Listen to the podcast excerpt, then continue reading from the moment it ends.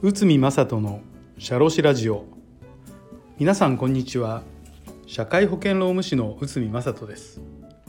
この番組では私内海が日常の業務や日常のマネジメントで感じていることをお話しします。今回はですねあの久々にじゃないですけど業務ネタということで、えー、今回は定年後再雇用で定年時と同じ業務を希望したらということであの業務ネタについて解説させていただきたいと思います。えー、2021年4月より中小企業でも同一労働同一賃金の制度がスタートしております。まあ、その関係で社員とパート社員の処遇のご相談について、えー、と私どもでも多くの相談がいまだに寄せられているということです。まあ、それと同時にですねその定年前と定年後の処遇のご相談も非常に多いですね。で先日、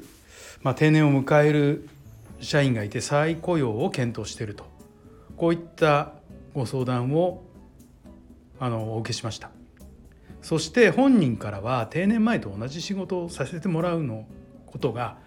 まあ、権利があるんじゃないかというふうに言われたと。でお給料についての合意はできたんですけど業務内容について、まあ、果たして同じ業務をさせなければいけないのでしょうかというような質問がありました確かに会社は65歳まで社員が働けるようにする義務がありますしかし再雇用と定年前と同じ業務内容や勤務条件にすることまで法律では求められてないということです。再雇用制度では60歳で一旦退職して再び同じ会社やまあ関連のグループ会社に再雇用するということが非常に多いですね。そして新たな労働条件に同意をしてもらって働くという制度です。まあ、ご相談いただいた会社の社員の方は雇用の延長により作業内容が継続するというイメージで考えていたのではないでしょうか。というふうに思われます。再雇用制度では定年退職して新たな労働契約を結び新たな雇用関係がスタートします。賃金や業務内容など労働条件が変わるのが、まあ、一般的とされてます。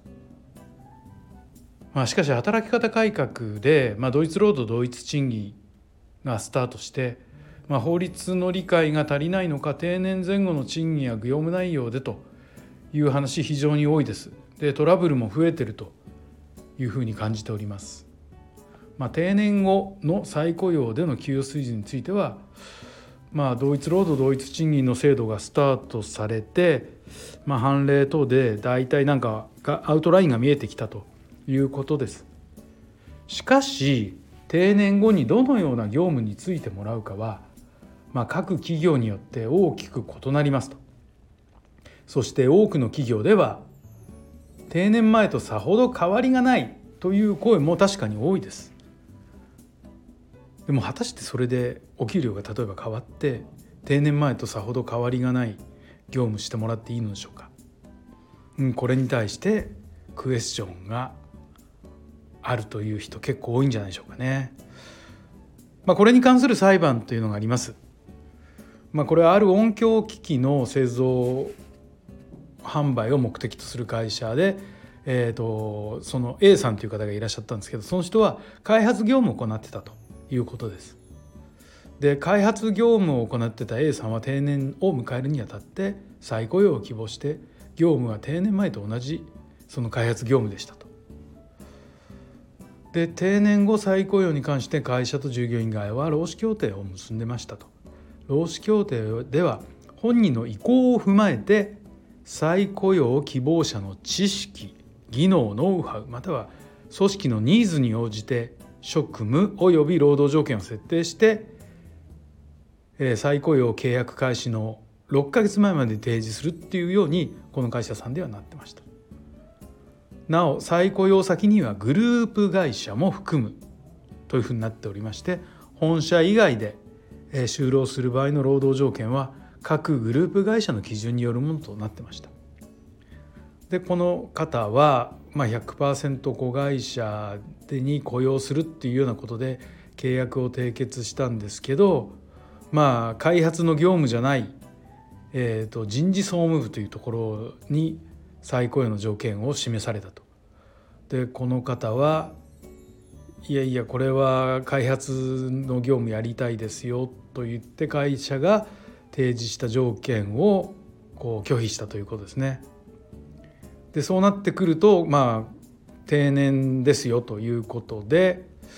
えー、退職金の支払いを受けて、まあ、定年後もその、まあ、契約があやふやな状況で開発の業務希望してたんですけど、えー、とこれでは開発の業務つけないよと。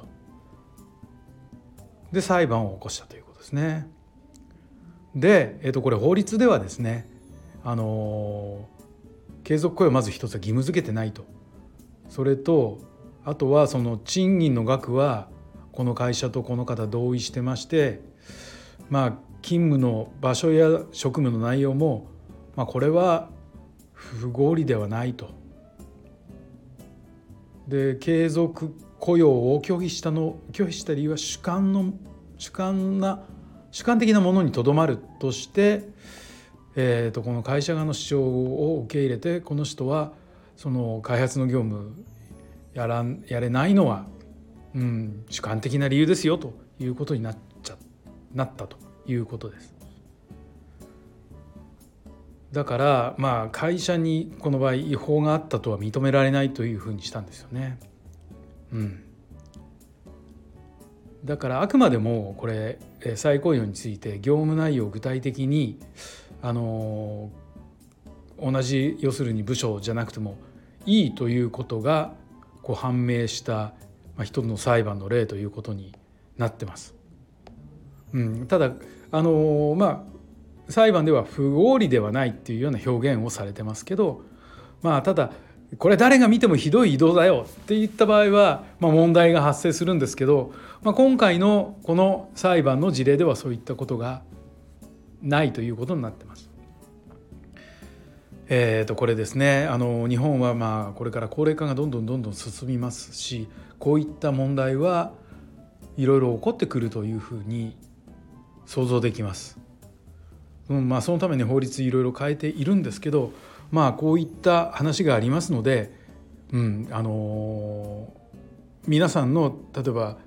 会社とかそういったお話の中でもまあ金額もそうですし業務内容もですね継続雇用っていうのは非常に微妙な問題があるということをちょっとご認識いただければなとそういうふうに思っております。